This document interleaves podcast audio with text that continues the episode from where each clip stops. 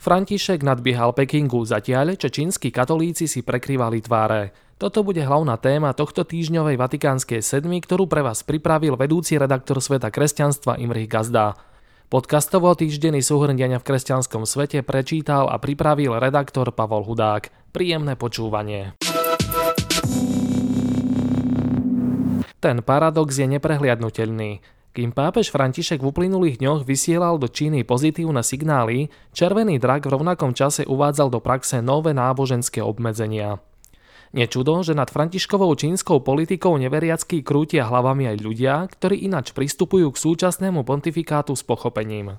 Pred minulotýžňovou návštevou hlavy katolíckej cirkvi v Mongolsku odborníci očakávali, že pobyt v krajine, ktorý má s Čínou 3000 km dlhú hranicu, využije na posolstvo adresované južnému susedovi. A privetivými slovami František naozaj nešetril. Vzťahy s Čínou označil za veľmi úctivé, veľmi rešpektujúce. Vyjadril veľký obdiv k čínskemu ľudu, tamojším katolíkom zaželal, aby boli dobrými kresťanmi a občanmi, a vládu v Pekingu uistil, že sa nemusí obávať evangelizačného pôsobenia cirkvy, pretože ona nemá žiadne politické ciele. Kto vie, ako sa tieto slova počúvali hrstke čínskych pútnikov, ktorí si tváre prekrývali maskami či aspoň rukami.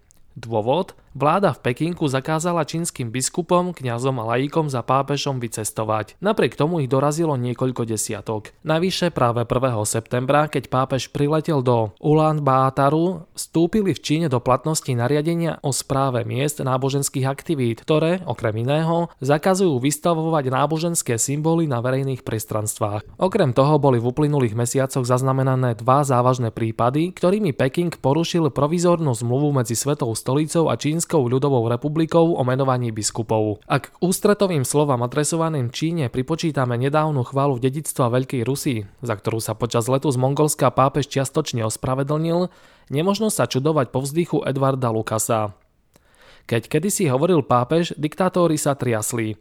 Teraz sa vydávajú tlačové správy, v ktorých pápežové slova chvália. Napísal bývalý editor The Economist s odkazom na nebojacný prístup Jana Pavla k ríši zla. Zaujímavé vysvetlenie Františkových postojov, ktoré sú pre mnohých nepochopiteľné, ponúkol pred niekoľkými mesiacmi vatikanista John Allen.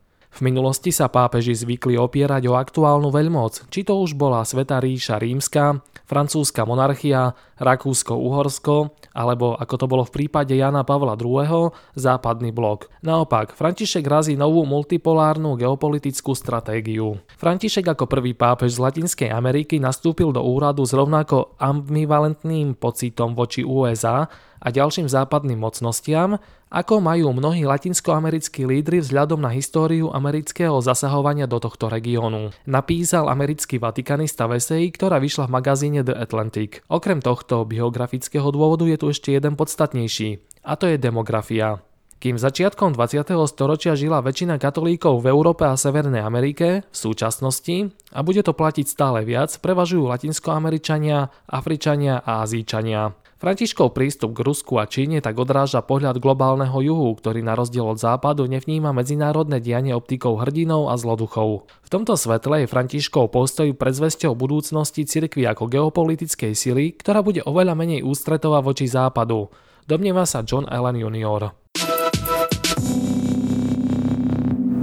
Vypočujte si v skratke aj ďalšie udalosti. Novým diecezným biskupom Spišskej diecézy sa stal biblista František Trstenský, ktorý doteraz pôsobil ako farár a dekan v Kešmarku. V nedeľu bude v poľskej obci Markova blahorečená rodina Ulmovcov, ktorú za pomoc Židom vyvraždili nacisti.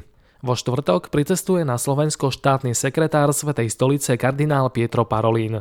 Stretne sa s najvyššími ústavnými činiteľmi, okrem Bratislavy zavíta aj do Šaštína, Košíc a Klokočova. V Ríme zasadá synoda Ukrajinskej grecko-katolíckej cirkvi. Biskupov prijal pápež František, v nedeľu budú sláviť svetú liturgiu v bazilike svätého Petra. V rímskych kláštoroch bolo počas druhej svetovej vojny ukrytých približne 3200 Židov. Vyplýva to zo zverejnených historických záznamov Pápežského biblického inštitútu. Na budúci týždeň si pripomíname 20. výročie poslednej návštevy pápeža Jana Pavla II. na Slovensku a druhé výročie návštevy pápeža Františka. Na našom webe si nenechajte ujsť aj ďalšie zaujímavé reportáže, články, rozhovory a spravodajstvo. Ako už bolo spomenuté, na budúci týždeň si pripomenieme druhé výročie návštevy pápeža Františka na Slovensku. A práve jeho príhovory k mladým na štadióne Lokomotíva v Košiciach inšpirovali katolického kňaza a teológa Petra Folgáša na písaniu knihy Objímanie kríža naopak. Analýza slova kríž, o ktorú sa autor pokúša, prináša originálne pohľady a zamyslenia na témy, ktoré ľudstvo nikdy neprestali zaujímať, avizuje vydavateľ, podľa ktorého autor zvolil paradoxný názov knihy práve preto, že dnešný človek sa usiluje kríža rýchlo zbaviť namiesto toho, aby si ho zamiloval. Prajeme vám požehnaný víkend. Do počutia.